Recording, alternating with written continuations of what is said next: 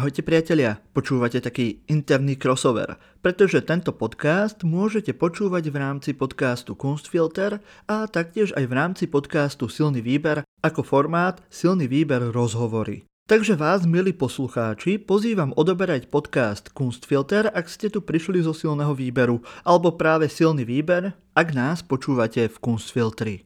Tentokrát som sa rozprával s veľmi zaujímavým hosťom. Robo Švarc, slovenský umelec a performer, nám priblížil postavu významného nemeckého postmoderného umelca Josefa Beuysa, ktorý by tohto roku oslávil 100. narodeniny, a Goetheho inštitút pre vás pripravil sériu prednášok, workshopov a diskusí o jeho pôsobení na poli environmentalistiky, svetového umenia a ľudskej rovnoprávnosti. V podcaste sa dozviete okrem iného aj to, čo je sociálna plastika, kde sú začiatky moderného environmentálneho umenia a čo si môžeme odniesť aj my z diela Josefa Beuysa do budúcnosti.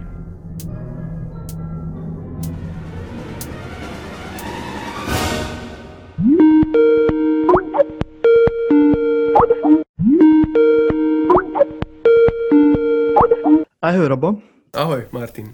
Ďakujem ti, že si prijal pozvanie k nám do podcastu. Rád by som sa s tebou porozprával o významnom umelcovi Josefovi Beuysovi. Ja musím povedať, že aj keď som prešiel niekoľkými školami od strednej umeleckej z vysokú, sa tak priznám, že som o Beuysovi veľa nepočul. Môže to byť aj tým, že ja som pomerne dosť formovaný a vždy som sa nejak zameriaval na stredovek, čo je dosť iné obdobie, ale a je tá problematika toho, že napríklad na tých stredných školách vždy, kým sa dojde k nejakému postmodernému umeniu, k 70. 60. rokom, tak to už sa nestíha a to sa už ani poriadne o tom nehovorí na tých školách. A na vysokých školách je aj podľa toho, že človek ako sa zameriava, tak aj prichádza k týmto postavám. Ale aj vďaka teraz storočnici oslávam z tých narodenín Josefa Beuysa. Robí Goetheho inštitút na Slovensku v Bratislave takú sériu eventov, prednášok, workshopov, aby práve pripomenuli tohto zaujímavého umelca. Mohol by si nám povedať, ty ako človek, ktorý o ňom napísal knihu, ktorá bude čo chvíľa vydaná, mohol by si nám povedať, že kto bol Josef Beuys? Ono je to veľmi zaujímavé práve to, čo si spomenul, že človek sa stretáva s tým, že to povedomie v podstate aj odbornej verejnosti, poviem to v rámci Československa, hej, je pomerne malé. Napriek tomu, že v tom medzinárodnom kontexte je paušálne považovaný za jednu z najvýznamnejších postav, nielen postmoderný, ale celého 20. storočia, pretože Beuys predstavuje akoby akýsi ten prechod, akoby ešte nejakou jednou nohou aj v moderne začínal a vlastne tou druhou vkročil do postmoderny. Tak viac menej spolu s Andy Warholom je akoby vnímaný ako taká najvýraznejšia pozícia v tej postmoderne. Súčasne ťažko nájdeme v tej postmoderne umelca, umelkyňu, o ktorej by vzniklo toľko teoretických štúdií a monografií, kontextuálnych štúdií, presahových štúdií a tak ďalej ako o Beuysovi. Tam tá dynamika je naozaj obrovská, čo sa tohto týka. Hlavne teda v 90. rokoch, krátko po Beuysovej smrti, vzniká v priebehu niekoľkých rokov len v Nemecku okolo 90 teoretických monografií. To si treba predstaviť, hej? A to sú skutočne štúdie, ktoré sa hýbu od tradičných kúzhistorických spracovaní cez presahy do sociológie, ekológie, environmentalistiky a ďalších spoločenských a humanitných vied.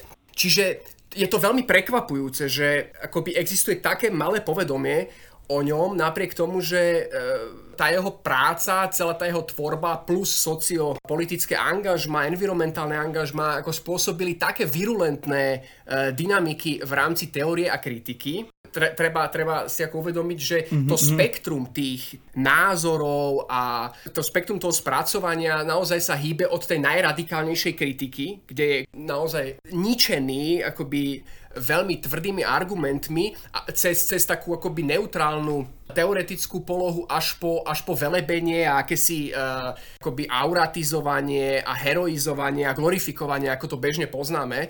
Čiže to spektrum je strašne široké. Ja som začal viac menej z konca pri tom jeho predstavovaní, že hovorím o tom, čo sa akoby stalo po tom, čo zomrel. Ono to potom trošku utíšilo. Dnes zažívame v istom zmysle určitý comeback aj vďaka tej storočnici. A teraz by som sa vrátil akoby veľmi stručne k tomu takému základnému predstaveniu jeho osoby a diela. Narodil sa teda v roku 1921. Čo je zaujímavé, zúčastnil sa druhej svetovej vojny ako navigátor pilota v bombardéroch Luftwaffe, čiže nebol priamo pilot, ako sa často hovorí, bol navigátor a zrútil sa na Kryme v roku 1943, kde jeho kolega vlastne zomiera a to je veľmi, veľmi, veľmi dôležitý biografický moment. Áno, tam sa hovorí, alebo teda on vo svojom životopise hovorí, že ho nejakí Tatári zachránili nejak tesne pred smrťou, ale nevie sa úplne naisto, ak som to správne pochopil, že či si to buď vymyslel, alebo bola pravda. Takto. Historici sa viac menej zhodujú v tom, že to nebolo asi ani celkom možné, aby ho tam zachránili Tatári, pretože podľa výskumov, ktoré sa robili veľmi ako konkrétne v súvislosti s touto udalosťou, sa prišlo na to, že v tej dobe v podstate tam žiadni Tatári už neboli. Sem tam sa tam nejakí Tatári nachádzali, ale to boli roztrúsené, veľmi ojedinelé skupinky podivných individuí, ktorí buď kolaborovali s Nemcami alebo s Rusmi. Ako to neboli tí tatarskí nomádi, ktorí ešte udržiavali akoby ten veľmi silný tradičný kult šamanizmu alebo šamanistické praktiky, o ktorých Beuys tvrdil, že potrli ho tukom, zabalili ho do plsti a vlastne ho vyliečili a že mu zachránili život. Je to pravdepodobne, ja to nechcem to akože jednoznačne tu posudzovať, že len toto pripomínam, pretože nechcem obchádzať takéto veci. Ako nie je úplne jasné teda, že či to je určitý taký fikčný moment jeho biografie. Mimochodom, to robili aj surrealisti, to robilo mnoho ľudí. Akože na tom nie je nič také výnimočné. Áno, mystifikácia práve v tomto období bola veľmi obľúbená. Tam skôr, čo mu potom vyčítali tí kritici, keď sa to začalo akoby nejakým spôsobom skúmať a vznikalo to podozrenie, že to vymyslel, je, že on to ako predstavoval ako fakticitu, že to, aj keď je pravda, že on celý svoj životopis deklaroval ako životopis-dielopis, v rámci ktorého vlastne každú svoju akoby životnú situáciu deklaroval na umeleckú akciu. Čiže už napríklad svoje narodenie v životopise označuje ako prvá výstava performera, Čiže z tohto pohľadu akúkoľvek udalosť svojho života deklaroval na umeleckú akciu a do istej miery fikcionalitu. Čiže tam sa môžeme prieť ako do nekonečna, nakoľko sú tam tie výtky oprávnené, neoprávnené. Každopádne z môjho pohľadu je zaujímavé to, že on tvrdí, že v tom momente, kedy zažil akoby túto dramatickú situáciu, ktorá bola dramatická, zase netreba zľahčovať ten pád. Či ho zachránili Tatári, alebo nemecký lekár, je úplne jedno. Jeho kolega zomrel na mieste, čiže to určite nebol ľahký pád. Ale každopádne tam dochádza k tomu, že on tvrdil, že v tom momente pochopil, že jediná možná cesta, ktorou chce v živote ísť, je umenie. A to konkrétne sochárstvo. Plastika, v jeho prípade veľmi dôležitý pojem. A z tohto pohľadu je to zaujímavé. Tá situácia dochádza k tak dramatickému okamihu, kde vlastne prichádza k tomu rozhodnutiu robiť umenie. Ale on vyštudoval umeleckú školu až po druhej svetovej vojne, alebo ešte pred? Áno, hej. On sa vrátil, treba ešte povedať, že skončil v zajatí a strávil ešte niekoľko mesiacov v anglickom zajateckom tábore, kde ako vieme, tie podmienky neboli o nič lepšie ako v vtedy niekdejších koncentračných táboroch. Veľa jeho kolegov to neprežilo. Tá situácia v Európe bola nielen v týchto zajateckých táboroch, všade proste extrémna, nedostatok potravy a tak ďalej, čiže netreba sa čudovať, že ako nemeckí zajatci mali nedostatok potravy a tak ďalej, čiže on sa po niekoľkých mesiacoch vracia do absolútne zdemolovaného Nemecka. Tam práve ako takisto dochádza k ďalšej obrovskej traume, kde keď príde do svojho rodného mesta, vieme ako vtedy Nemecko vyzeralo. No a následne potom študoval na Kunstakademie Düsseldorf profesora Ewalda Matarého sochárstvo. On tam mal niekoľko tých učiteľov, jeden bol aj myslím maliar, že? Áno. Holandský, keďže to bolo blízko Holandska, a potom ešte ten učiteľ sochár Ewald Mataré, áno. A vtedy sa rozhodol, že chce byť sochárom? On vždy tvrdil, že to rozhodnutie venovať sa plastike vzniklo viac menej ešte pred druhou svetovou vojnou, keď našiel taký malý zošitok Wilhelma Lembrucka, veľmi významný nemecký expresionistický sochár z začiatku 20. storočia. Čiže tam to bolo od začiatku jasné, že jedine socha. A v podstate aj ešte v 80. rokoch, keď sa ho snažili predstaviť na ORF v Rakúsku, tak vždy mali s tým nevedeli, ako ho predstaviť, pretože ten záber tých aktivít bol tak obrovský, tak on povedal pokojne ako sochár, že môžete ma predstaviť ako sochára, lebo naozaj ako ten pojem tej sochy je centrálny. To o tom sa môžeme porozprávať potom. To je aj jedna z tém, o ktorých by sme sa asi mali rozprávať, lebo ako keď si niekto predstaví sochára, tak si predstaví Michelangela, ktorý tesá z mramoru nejakého Davida. Ale u toho Beuysa je to trošku posunuté, predsa len. Už sú to skôr aj priestorové inštalácie. Nerobí len plastiku, ako si to predstavíme na prvú, že robenie telesného objektu alebo tak, ale skôr aj umiestňovanie objektov práve do priestoru. Prípadne niečo, čo sa nazýva sociálna plastika, o tom si určite ešte tiež povieme, lebo je to tiež zaujímavý koncept aj v rámci jeho záujmu o environmentalistiku. Tak môžeme sa ešte vrátiť k tomu jeho životu. Bol hneď slávny po vyštudovaní školy. Viem, že tam mal nejaké obdobie depresií a neúspechov a až trochu neskôr získal ten úspech alebo to povedomie svetové. Vieš nám o tom povedať? Beuys je jeden z tých prípadov ľudí, kde akoby to dozrievanie umelecké, tvorivé, osobnostné trvalo veľmi, veľmi dlho. V podstate taký určitý dôležitý okamih sa dá lokalizovať niekde uprostred 60. rokov, okolo roku 64-65. Keď mal v podstate viac ako 40 rokov, tam, kde začína sa dostávať do širšieho povedomia, tie začiatky boli extrémne ťažké. Z toho dôvodu, že hneď po skončení školy Beuys trpel veľmi silnými posttraumatickými psychickými poruchami, ktoré boli spôsobené práve skúsenostiami z druhej svetovej vojny. Mimochodom, ako mnohí Nemci práve v tej dobe, že po druhej svetovej vojne. Samozrejme to sa týkalo rovnako Nemcov ako aj Angličanov a Američanov, Francúzov. V podstate to isté pozorujeme po prvej svetovej vojne. Tie psychiatrické kliniky sa naozaj plnili proste ľuďmi, ktorí trpeli týmito posttraumatickými poruchami. Beuys bol dokonca diagnostikovaný ako nevyliečiteľný. Trpel extrémne silnými depresiami, bolo tam niekoľko takých nepriamých pokusov o samovraždu. Dokonca sa rozhodol, že prestane úplne s tvorbou. Myslím si, že dokonca ani lekári mu neodporúčali práve venovať sa umeniu, pretože akoby mali pocit, že toho akoby strháva späť do tej sebareflexie a do tých temných vôd. A prežívanie na novo tých zlých zážitkov. Hej, presne tak. Takže on aj na nejakú dobu akoby naozaj skončil s tou umeleckou tvorbou, potom sa dostal k známym na taký sedliacky statok pri Kleve, odkiaľ pochádzal, a tam nejakú dobu akoby sa snažil pracovať na poli s tou rodinou, ako aby sa nejak zotavil touto akoby takou remeselnou prácou, respektíve pobytom na vidieku a tak ďalej. A do istej miery sa to podarilo, pretože práve tam znovu objavil nejaký zdroj energie, začal vehementne kresliť znova na tom statku. A prostredníctvom týchto kresieb sa znovu akoby vrátil do toho tvorivého procesu. Následne začali prichádzať už aj prvé plastiky a tak sa to postupne rozbiehalo, až nakoniec, hovorím, zhruba v tom 64., 65. roku, v 63.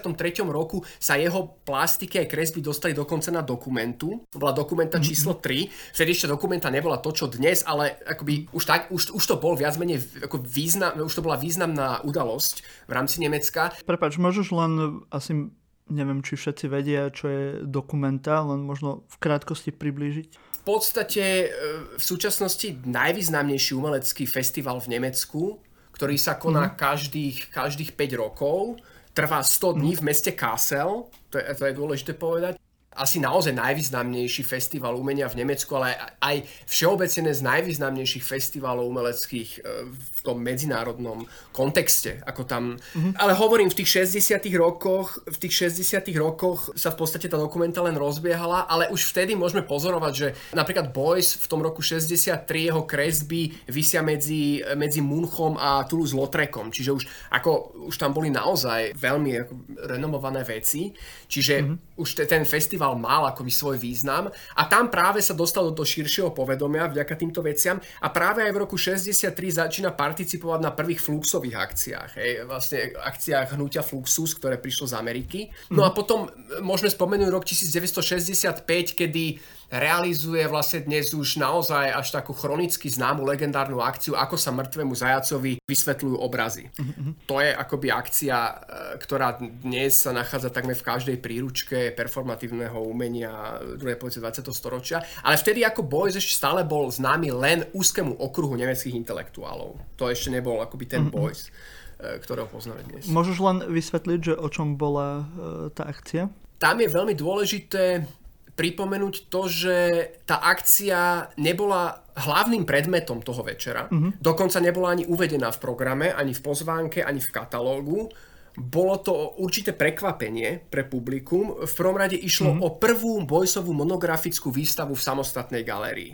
Vtedy mal 44 rokov. Takže aj tu vidíme, že akoby naozaj pomerne neskoro, ako v 44 rokoch sa dožíva prvej monografickej výstavy, ktorá sa volala Nejaký povraz, v galérii Schmela. Alfred Schmela bol veľmi zaujímavý düsseldorfský galerista, ktorý si prenajal malý priestorík o rozmere 9x3 metre, bývalá predajňa novín a tabaku. A tam začal postupne vystavovať v tej dobe ešte neznámych ľudí ako Beuys, Fontana, Yves Klein a tak ďalej. Také neznáme mená, áno. Hej. Toto bola teda prvá monografická výstava a diváci boli prekvapení, pretože prišli, galéria bola zamknutá a dokonca boli zatiahnuté závesy. Potom vošiel do priestoru galérie Alfred Schmela, vytiahol hore akoby ten záves, ktorý zatemňoval tie priestory galérie, bolo už tma, večer, ale bolo vidno, že vnútri sa svieti, teraz sa vytiahli tie závesy a Schmela sa vrátilo von k divákom, ktorí čakali na ulici, pozerali sa cez vlastne sklo do galérie, donútra a zbadali tam Beuysa, ktorý mal hlavu potretú medom, plátkovým zlatom a v ruke držal mŕtvého zajaca a následovala akoby taká, nazval by som to filozofická pantomíma, kedy s týmto zajacom uprostred tej galérie sa pohyboval od obrazu k obrazu, respektíve od objektu k objektu, tam boli aj objekty, aj obrazy a do istej miery tam s ním interagoval v tom priestore. Nerad by som to tu rozvíjal ďalej, pokiaľ toto niekoho bližšie zaujíma, tak v mojej knihe práve túto akciu rozoberám veľmi dôkladne, takže tam sa... Super. Dobre, myslím, že môžeme mať ako aspoň nejakú základnú predstavu asi, čo bol za umelca práve Beuys, ale on mal pomerne veľa záujmov a keď som si o ňom čítal, tak to bol aj významný učiteľ, ktorý práve pôsobil, ak sa nemýlim, v Düsseldorfe. Áno. A aj na iných školách, lebo on bol aj dosť hostujúci profesor na rôznych umeleckých školách a je to veľmi výrazný aspekt práve aj jeho práce. Vieš nám povedať, čo boli nejaké základné prvky toho učiteľského pôsobenia Josefa Beuysa? Určite. Áno, Beuys pôsobil hlavne teda na Kunstakademie Düsseldorf, kde aj teda skončil sochu u Matarého. Prepáč, že ťa prerušujem, ale len pripomeniem, že aj ty si vyštudoval v Düsseldorfe, takže to poznáš veľmi osobne. Áno, tú školu poznám naozaj veľmi osobne. Jeho pedagogická dráha, keď to tak nazvem, skončila práve takou tiež veľmi významnou udalosťou, keď ho vlastne bezpodmienečne prepustili z tejto školy v roku 1972. Zase začínam od konca, nech mi to odpustia poslucháči, ale ide skôr o to, aby som dostal priamo do tej problematiky. V prípade Beuysa ide o veľký pedagogický spor, ktorý ale nebolo len záležitosťou Beuysa, respektíve ten konflikt nebol medzi Beuysom a ostatnými pedagógmi vtedy na akadémii, ale v podstate to bol konflikt celého Nemecka. Základným predmetom toho konfliktu bol numerus clausus. To znamená určitý dekel maximálneho počtu prijímaných študentov stanovený štátom alebo respektíve v kooperácii štátu, inštitúcie pedagogické a tak ďalej. A v tých 60. rokoch sa začali viacerí profesori, viaceré profesorky umenia zhodovať na tom, že v prípade umeleckej školy je numerus clausus veľmi problematický, napríklad aj z toho dôvodu, že ako vlastne určiť tie kritériá príjmania na vysoké školy. Ako tých problémov tam bolo viacero. V prípade Düsseldorfu išlo o to, že príjmacie skúšky prebiehali tak, že vlastne uchádzači odovzdávali len domáce práce. Nerobili sa žiadne praktické skúšky, ako je to napríklad dnes ešte u nás na VŠVU. Čiže vlastne človek len odovzdal nejaké domáce práce a na základe tých sa posudzovalo, čo s ním bude ďalej. Samozrejme, veľa ľudí si tieto domáce práce kupovalo. Normálne sa s tým naozaj kšeftovalo, robí sa to dodnes, lebo v Düsseldorfe to stále tak funguje. Čiže si vyhľadal človek niekoho, kto tam na tej škole už ako študuje nejaké 4 roky, zaplatil mu nejakú čiastku a tento človek mu vyrobil nejaké domáce práce, o ktorých teda predpokladal, že budú úspešné. To bol ako jeden problém, ale to je skôr taká akoby v mojich očiach taká triviálna záležitosť. Podstatnejšie bolo, že teda v prvom rade Beuys stále apeloval na to, že na základe niekoľko minútového skúmania 15 kresieb alebo 20 akvarelov a tak ďalej, predsa nemôžeme dospieť objektívne k nejakému solidnému rozhodnutiu, či tento človek naozaj v sebe má alebo nemá umelecký potenciál. Hej, že jednoducho niečo také, ako aj mne príde extrémne naivné, si myslieť, alebo štilizovať sa do pozície, že som schopný na základe 15 nejakých kresieb rozhodnúť o tom, že tento človek proste nemá na to, alebo má na to, aby robil umenie. A to, ako toto bol ten hlavný argument, lebo jednak, napríklad tým, čím argumentoval Beuys, teda to, čím argumentoval, bolo, že tieto kresby vôbec nemusia byť odrazom skutočného potenciálu toho človeka. Kľudne môžu byť len odrazom nejakého neprimeraného prístupu, povedzme, pedagóga alebo pedagogičky na strednej alebo základnej škole. Hej, že ten človek mohol byť proste len nesprávne vedený v tom rozvíjaní svojej tvorivej aktivity. Áno, ono možno aj práve ten koncept toho umelca, kde ten základ je to dizajňo, kresba, že sa práve aj možno v jeho perspektíve už trochu mení, že nemusí byť, nie? Milím sa? Nie, okay. nie, hej.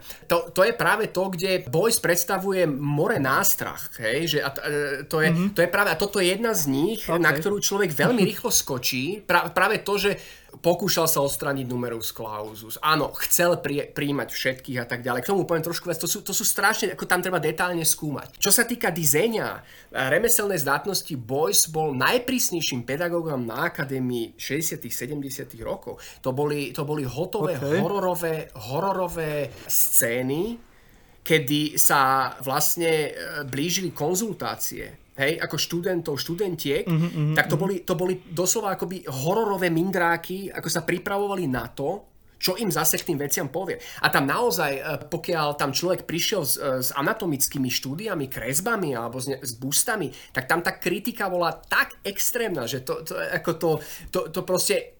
On jednoducho, tam vôbec nešlo o banalizovanie remesla, zdatnosti a tak ďalej. Práve naopak. Okay. Toto akoby nebolo to, prečo chcel príjmať každého.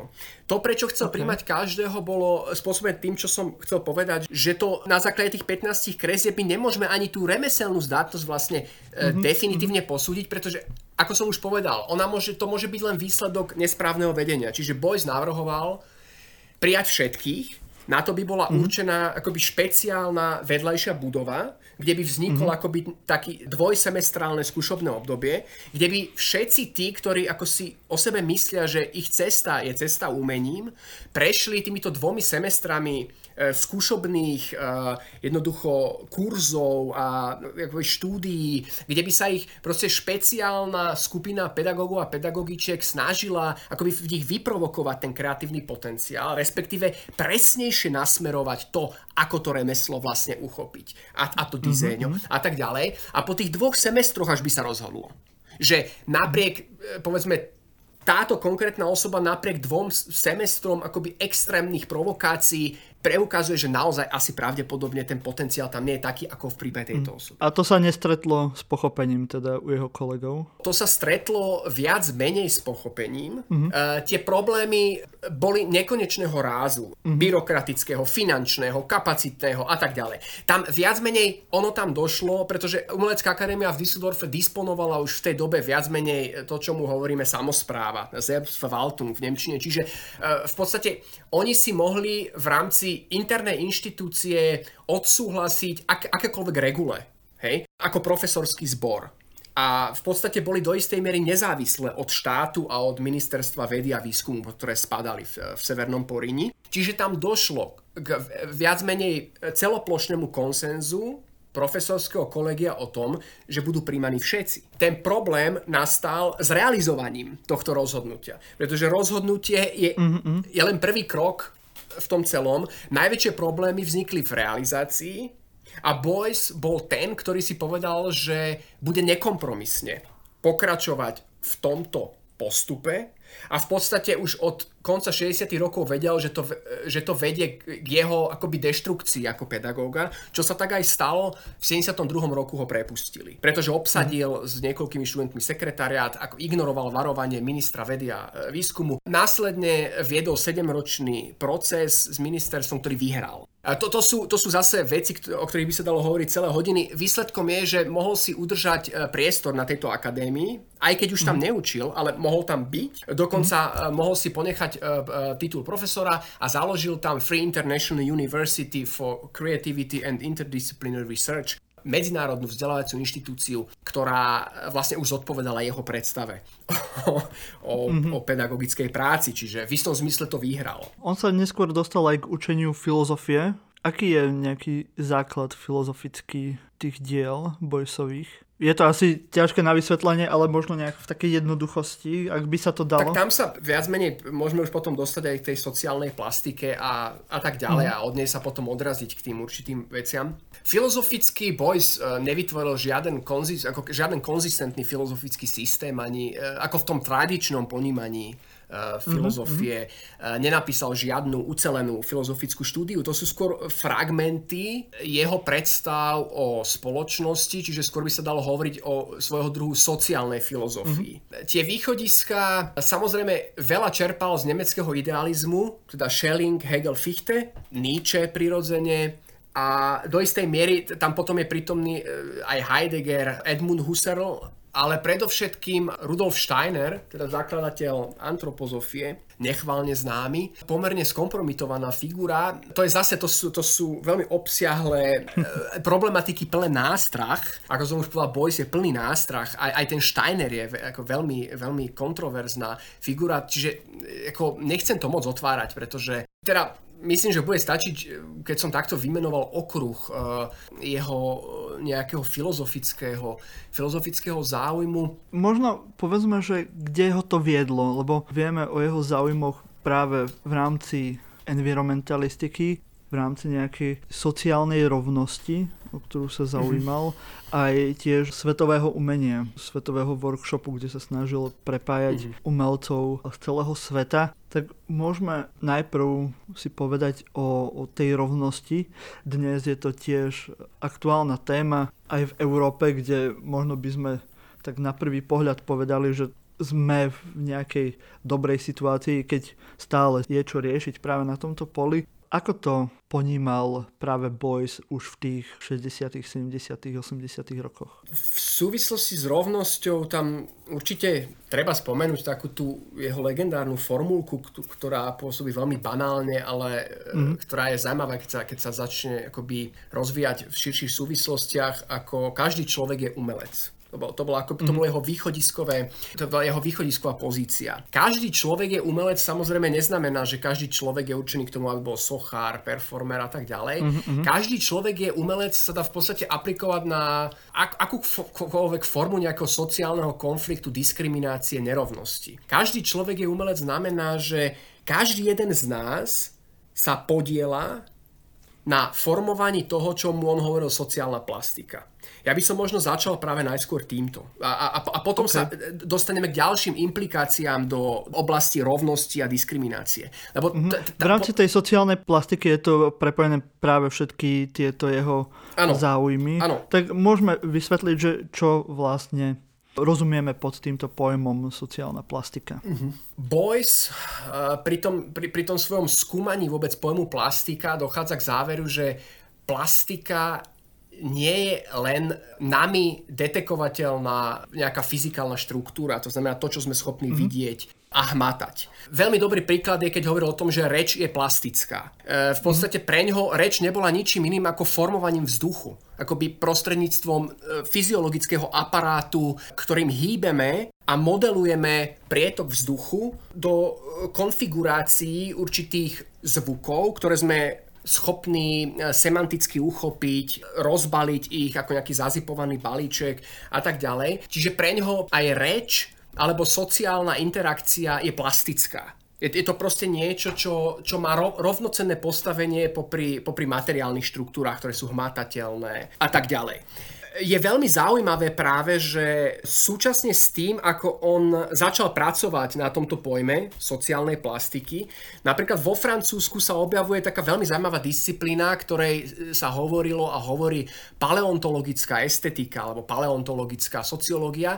Predovšetkým veľmi zaujímavý autor André Leroi-Gourhan, to bol francúzsky paleontolog, archeológ a estetik, ktorý sa pokúšal skúmať na základe paleontologických vykopávok, kedy vlastne dochádza k tomu momentu príchodu homo sapiens, alebo pokiaľ chceme človeka moderného. Hej, že kedy naozaj dochádza k tomu, čomu hovoríme človek moderný, človek rozumný. A on dochádza k tomu záveru, že to je v momente, kedy tento tvor pred niekoľkými desiatkami tisíc rokov začína tvoriť hodnoty, začína o nich komunikovať a na základe tohto komunikovania hodnôt, nejakých regulátorov z hľadiska etiky, religiozity a tak ďalej, vieme zhruba, čo mám na mysli, keď hovorím pojem hodnoty, tak súčasne s týmto komunikovaním týchto hodnôt dochádza k vytvoreniu akéhosi paralelného tela k telu zoologickému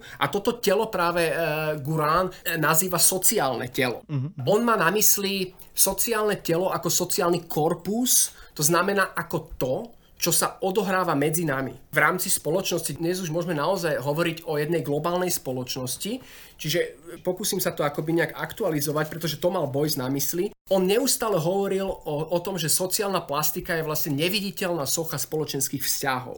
Ide o to, že sa tým pokúšal upriamiť pozornosť na to, že táto sociálna plastika alebo sociálne telo je extrémne komplikovaná a komplexná štruktúra, ktorej sme doteraz pravdepodobne venovali málo pozornosti. Hej, akoby koncentrujeme sa väčšinou len na to, čo je akoby materiálne detekovateľné a tak ďalej. Ale napríklad práve sociálne interakcie a komunikácie v spoločnosti nám dosť často práve unikajú.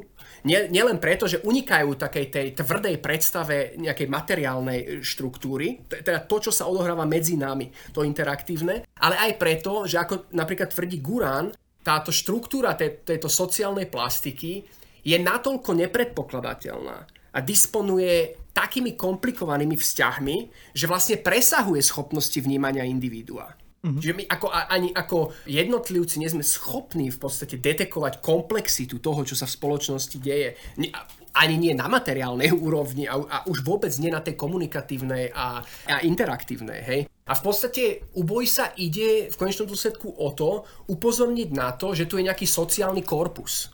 Je tu nejaké sociálne telo, ktoré v podstate do istej miery podľa toho, akej povahy tie naše interakcie a tie naše komunikácie spoločnosti sú. Podľa toho má toto sociálne telo aj svoju formu a podľa toho vlastne sa ten kompas tej spoločnosti aj vyvíja.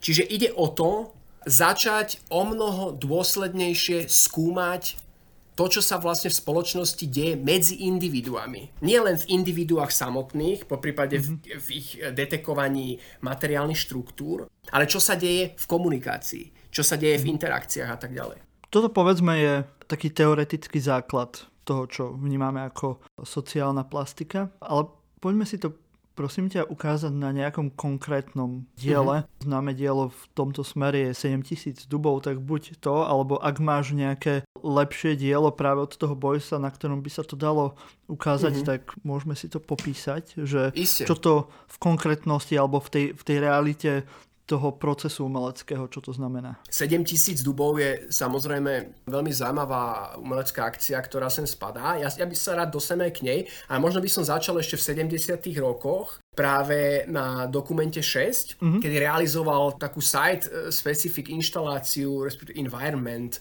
v múzeu Fridericianum v Kasseli, ktorý táto inštalácia sa volala Medová pumpa na pracovisku. Vlastne 100 dní táto pumpa cez určitý cirkulačný systém pumpovala med zriedený s vodou počas 100 dní. A popri tom paralelne sa tam odohrával v úvozovkách tzv. Svetový workshop, kde Beuys vtedy v tých koncom 70. rokov pozval predovšetkým rôzne dizidentky a dizidentov. Jednalo sa napríklad ľudí z pinočetovského Čile, respektíve z nášho normalizačného Československa a z rôznych iných krajín, kde sa vlastne 100 dní v kuse odohrávali workshopy, diskusie, semináre, prednášky, filmové prezentácie a tak ďalej na témy, ktoré sú naozaj extrémne aktuálne. Ja vymenujem len niektoré. Medzi nimi tam bol filmár, ktorý sa volal Levantis, ktorý už koncom 70. rokov vlastne dokumentoval svojimi filmami utečencov na svetových moriach. To je ako vec, ktorá je dnes extrémne aktuálna, najmä po roku 2015. Boli tam napríklad takisto predstavitelia rôznych vtedy už alternatívnych koncernov, ako napríklad anglický koncern Lucas Aerospace, čo bola gigantická firma, ktorá sa v jednom okamihu rozhodla prestať vyrábať zbytočný tovar, ktorý sa vyrába len preto, aby sa udržala konjunktúra ekonomická, ale položili si otázku, aký tovar by sme mali vyrábať, ktorý bude mať skutočne zmysel a ktorý pomôže skutočne nielen ekonomike, ale aj iným oblastiam, predovšetkým konkrétnym ľuďom, tak začali napríklad vyrábať akoby najlacnejšie možné poľnohospodárske stroje do tretieho sveta. A snažili sa tieto stroje aj predávať za čo najnižšiu cenu, aby si ju mohli dovoliť proste malí farmári, povedzme v Afrike alebo v Latinskej Amerike. Čiže zase, to je ako medová pumpa na pracovisku je téma sama o sebe na niekoľko hodín. Ja tu len naznačujem len také detaily toho, čo všetko sa tam dialo. A vlastne všetky tieto koncepcie, teda od alternatívnych konceptov veľkých konglomerátov, ktoré uvažovali týmto smerom, cez filmárov, ktorí dokumentovali utečencov, po určité feministické aktivistky, ktoré spracovávali problematiku vykorisťovania žien na Jamajke napríklad. To sa hovorí, že on bol práve feminista, i keď nie asi v tom ponímaní ako dnes, ale pracoval práve s týmito témami. Určite. Vieš to nejak len priblížiť, že ako on vnímal práve to postavenie a práve rovnosť, o ktorej sme sa rozprávali aj pred chvíľou. Hej, ako Beuys nikdy o sebe netvrdil, že by bol explicitný feminista, to je jedna vec, ale už na Dokumente 5 a potom aj do Dokumente 6 prišiel akoby s požiadavkou absolútnej rovnoprávnosti, kde už aj prichádza akoby s konkrétnymi návrhmi, ktoré sa z časti sem tam veľmi konkrétne kryjú s niektorými ekofeministickými tendenciami. Napríklad v Nemecku to bola Maria Mies, to bola akoby marxisticky ladená feministka. Tam napríklad môžem spomenúť, o čo tam išlo. Beuys prišiel s požiadavkou tzv. Hausfrauengehalt, sa to volá v nemčine. V preklade to znamená akoby bezpodmienečný príjem pre ženu v domácnosti. To znamená, že tá žena, ktorá v prípade, že zostane na materskej s dieťaťom doma, však samozrejme to môže byť aj muž, ktorý zostane tej materskej, takže sa to týka obidvoch, ale v tom prípade to bolo ako adresované žene, tak ako táto žena nie je len odbavená nejakou almužnou, ktorej hovoríme akoby materská dovolenka, čo je akoby naozaj často absolútne minimálny finančný príspevok, ale že táto žena v podstate... Už len to slovo dovolenka je veľmi vstupné v rámci toho kontextu. Presne tak, už to slovo dovolenka je akoby v podstate veľmi nesprávne. Presne tak. Ale v podstate táto žena alebo muž týmto bezpodmienečným príjmom ako dosiahne rovinu minimálne priemerného zárobku v krajine. Minimálne. Hej? Čiže to, akoby, a toto je práve ten návrh, ktorý sa kryje napríklad s návrhmi Marie Mies, ktorá s touto požiadavkou prišla tiež, pretože ona napríklad tam bolo zaujímavé to, že Maria Mies tvrdila, že že ženská nezaplatená práca je vlastne čierna diera v celej marxistickej teórii. Napriek tomu, že ona sa ako prezentovala ako marxistická feministka, tak veľmi silne kritizovala marxistickú kritiku kapitalizmu v tom, že táto kritika nezahrňa do vykorisťovania pracovnej sily práve nezaplatenú prácu žien v domácnosti. To bola vlastne bola tá koncepcia Marie Mies a v tomto smere sa naozaj tieto aspekty veľmi silne kryjú s tými Beuyesovými požiadavkami, ktoré on v podstate komunikoval vtedy ešte stále na úrovni toho umeleckého festivalu. Že ešte v tých 70. rokoch akoby to stále zostáva nejak uprostred umeleckej komunikácie, čo sa potom mení, keď Beuys vlastne začiatkom 80. rokov spolu zaklada Stranu zelených a vstupuje do politického prostredia. Tam to zase dopadlo viac menej neúspešne v úvodzovkách, tak ako pri tej pedagogickej činnosti, pretože oni ho nakoniec v istom zmysle odstavili, zelený, tesne pred voľbami, kedy ho nevymenovali ako kandidáta, čo teda veľmi málo kto očakával. To bolo veľmi prekvapujúce. Je to tá istá Zelená strana, ktorá teraz má určitú silu v Nemecku. No, práve že... Tá Strana zelených už nie je taká zelená v tom Nemecku. Okay. Respektíve je otázne, nakoľko ňou vôbec bola. Možno, že ešte naozaj v tých začiatkoch, v tých 80. rokoch to bolo myslené viac menej vážne, ale dnes zelení predstavujú v podstate veľmi v Nemecku podľa môjho názoru a podľa názoru veľmi veľa ľudí do istej miery nezaujímavú, častokrát podivne kombinovanú konzervatívne liberálnu, ale viac menej neekologickú stranu. Myslím si, že zelení nie sú vnímaní dnes v Nemecku ako skôr sa k tomu ľudia strávajú veľmi kriticky. Okay. Myslím, že by sme mohli ešte sa porozprávať práve o tej environmentálnej stránke práve Beuyesovej tvorby, ktorá je dnes veľmi aktuálna. Dnes tá téma environmentu a snaženia sa spoločnosti o lepšie zaobchádzanie s prírodou a s planetou. Ako začínal práve Beuys s týmito teóriami a myšlienkami? Hovorí sa o ňom ako o jednom z prvých environmentalistických umelcov. Je to pravda? Alebo vychádzal on aj z nejakých predošlých umeleckých smerov, ktoré sa zaoberali aj ochranou prírody? Myslím si, že samozrejme dnes poznáme veľmi široké spektrum umelcov, ktorí sa zaujímajú o environmentalistiku a tak ďalej. Ale do istej miery si myslím, že Beuys je naozaj v tomto smere veľkým priekopníkom, pretože napriek tomu, že poznáme predovšetkým tú akciu, o ktorej si už hovoril, 7000 dubov, tak tam to nezačína. U Beuysa to prelínanie sa environmentalistické problematiky s umeleckou začína už v 60. rokoch, hlboko v 60. rokoch, aj keď na úrovni akéhosi osobného laboratória, by som to nazval, že ešte v tých 60. rokoch samozrejme Beuys nerealizuje nejaké environmentálne akcie a tak ďalej, ale v spuste jeho krezieb, v spuste jeho plastík a takisto aj v jeho umeleckých akciách, mimochodom Ako sa mŕtvemu zajacovi vysvetľujú obrazy, tamto je doslova po ruke a ono to tam naozaj je. Znovu odkazujem na moju knihu, nebudem to tu už rozvíjať, pretože sme sa nedostali ďaleko. Čiže u neho sa začína už v tých 60. rokoch rodiť určitý svetonázor, ktorý môžeme nazvať akoby nejaký protoenvironmentálny. Hej, že v tých kresbách akoby neustále skúma organické štruktúry, skúma včely. Veľmi intenzívne sa zaoberá problematikou včelstva, dnes jednoho z najohroznejších druhov.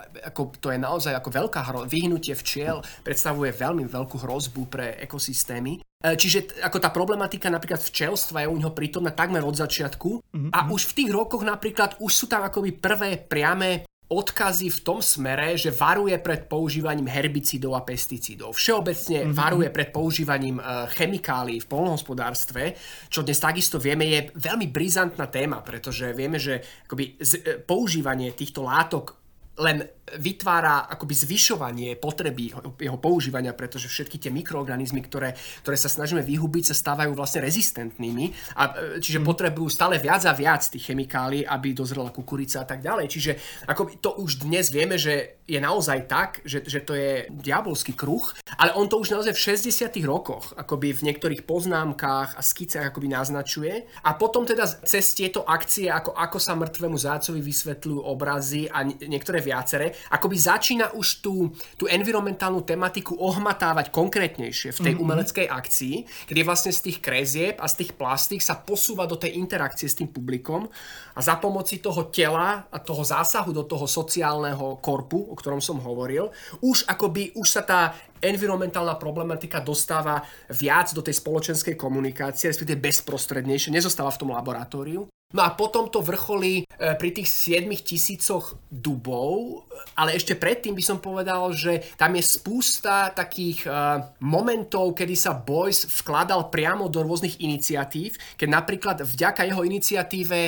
zakázali výrub mestského lesa v Düsseldorfe, kde vlastne tenisový klub Rochus klub, veľmi známy tenisový klub v Düsseldorfe, sa snažil vlastne zväčšiť svoje pole tenisových kurtov a reštaurácií a fitness center a chcel vyrúbať veľmi vzácny mestský les.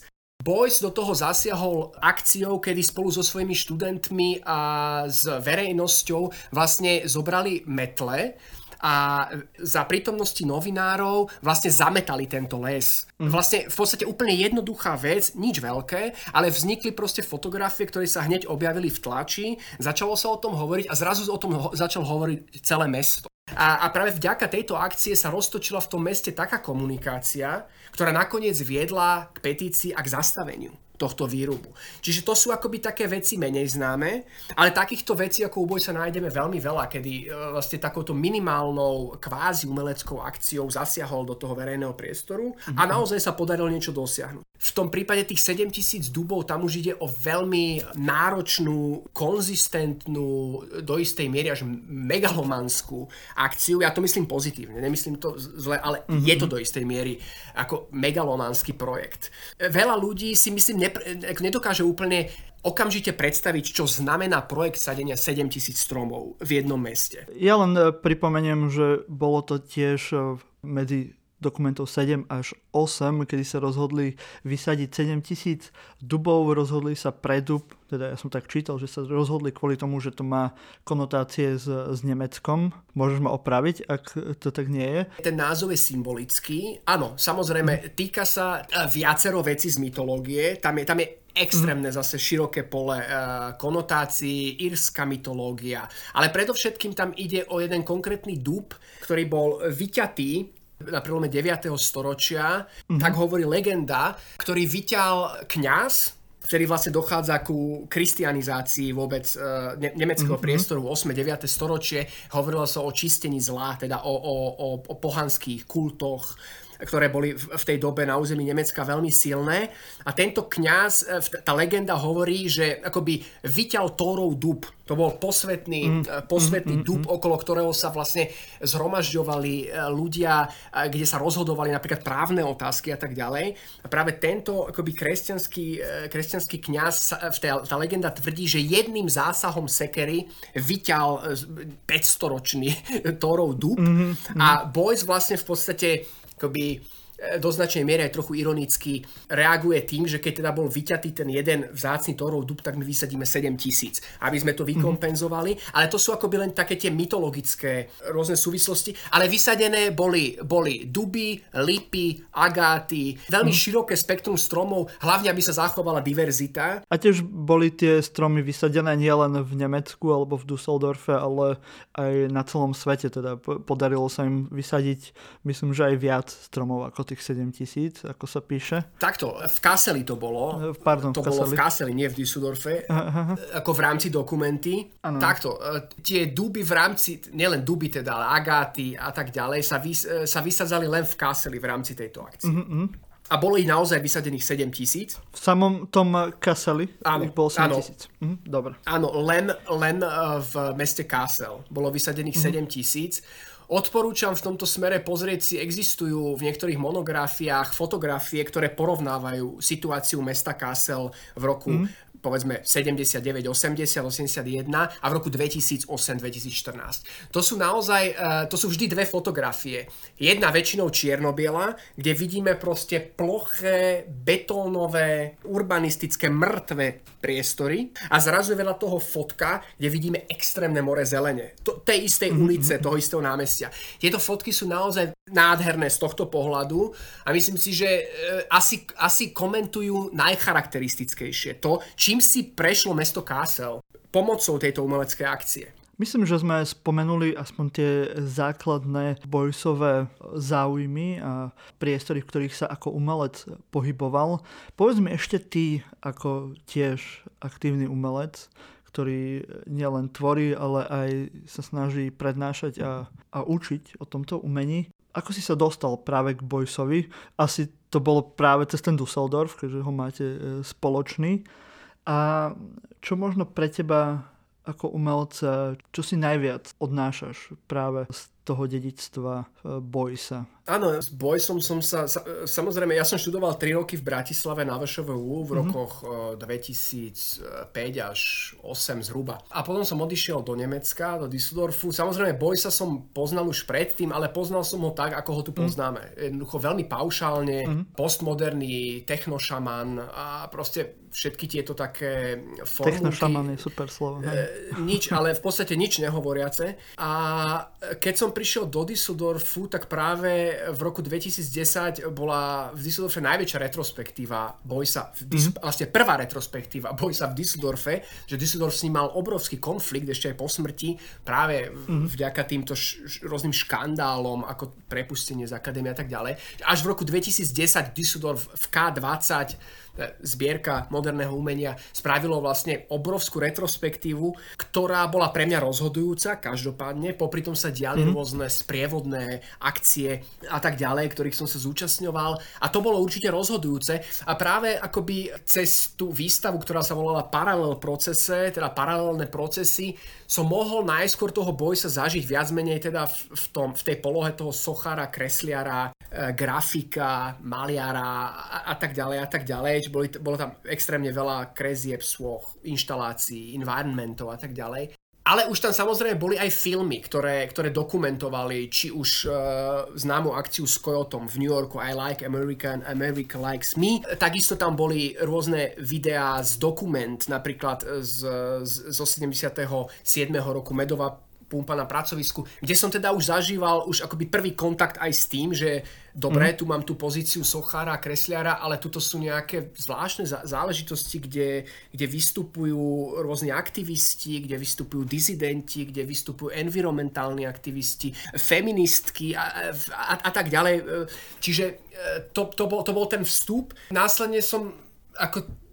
nie, že cítil potrebu, ale skôr som nevidel inú cestu. Akoby nedokázal som to obísť, za čo som do istej miery vďačný. Na druhú stranu to bolo trochu prekliatie, pretože to bolo všetko možno len nie jednoduché. Ale v konečnom dôsledku môžem povedať, že som rád, že som to neobyšiel a že som vlastne začal toho Beuysa skúmať podrobnejšie. Samozrejme v kontexte aj iných vecí.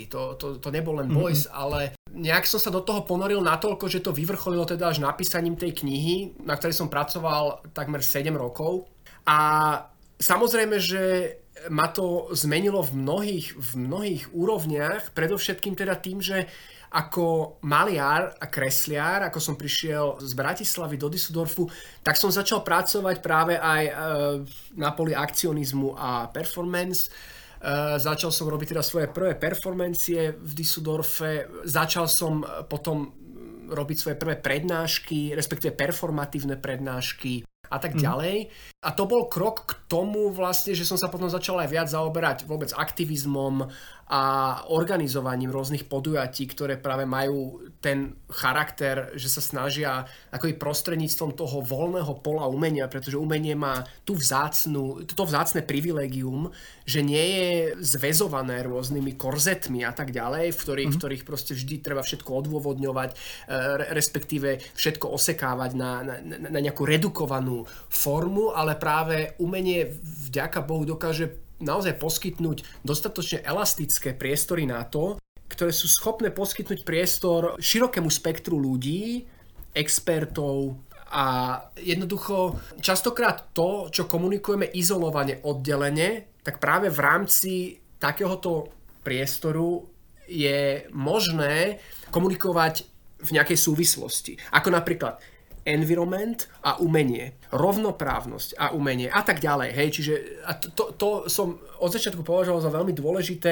A tento festival, ktorý robíme teraz spolu s Goetheho inštitútom, je do istej miery doteraz takým vyvrcholením tej mojej snahy tieto veci realizovať. Ešte mi, prosím ťa, takto nakoniec povedz, že čo by sme si možno najviac mali vziať ako teraz moderná spoločnosť práve z prác Beuysa, alebo na čo by sme sa mali zamerať. Ako si spomínal, budú teraz eventy Goetheho inštitútu, kde sa bude ešte podrobnejšie rozoberať Beuys, jeho život a jeho práca, samozrejme v kontexte ešte ďalších aspektov, ktoré sme spomínali, ako environmentalistika, rovnoprávnosť, spoločnosť, že na čo je najlepšie sa pri ňom zamerať a čo je tak akože najcennejšie pre nás do budúcnosti, povedzme.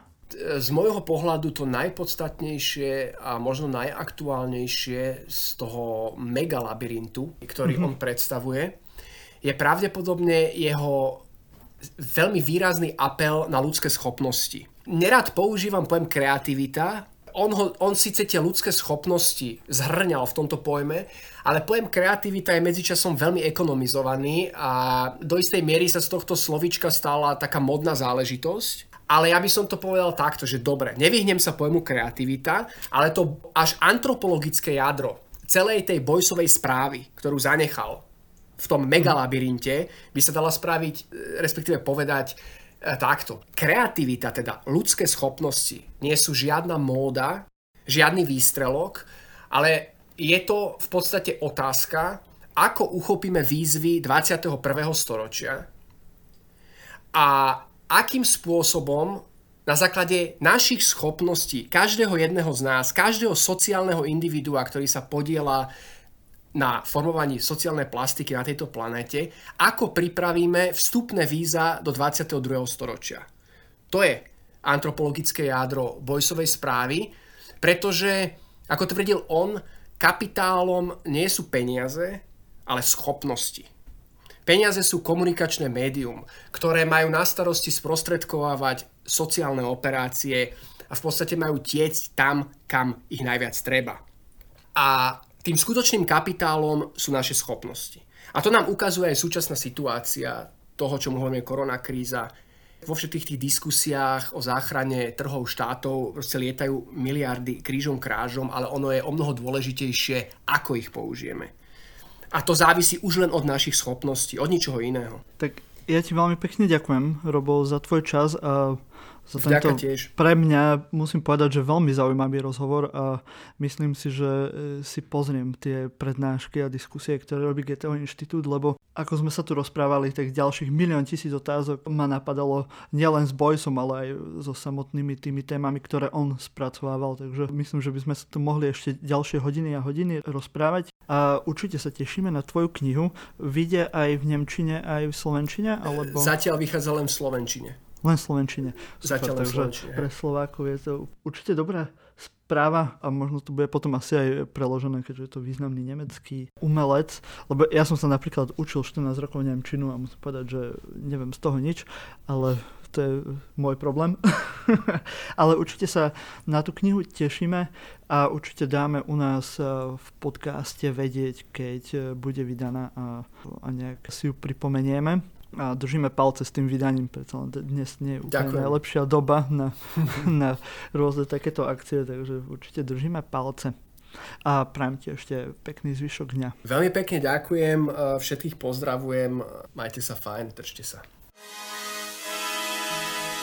Počúvali ste rozhovor s Robom Švarcom o významnom nemeckom postmodernom umelcovi Josefovi Beuyovi, ktorý by tohto roku oslávil 100. narodeniny. Ak vás postava Josefa Beuya zaujala, v popise podcastu nájdete odkaz na knihu Roba Švarca, kde sa problematike Beuyovho diela a sociálnej plastike venuje podrobnejšie. Prípadne tam nájdete odkaz na program Goetheho inštitútu venovaný Beuyovi. Prvá prednáška sa uskutoční online už 18. februára. Odkaz na Zoom diskusiu s Martinom Hodoňom, Michalom Hvoreckým a Robom Švarcom nájdete na ich stránkach. Budeme radi, ak budete počúvať podcast Silný výber a podcast Kunstfilter o výtvarnom umení. Ak nám necháte hodnotenie na Apple podcastoch či na Facebooku. A keď budete aktívni na našich sociálnych sieťach, ako je napríklad Instagram, Twitter či LinkedIn. Zostaňte kreatívni a do skakavenia, priatelia.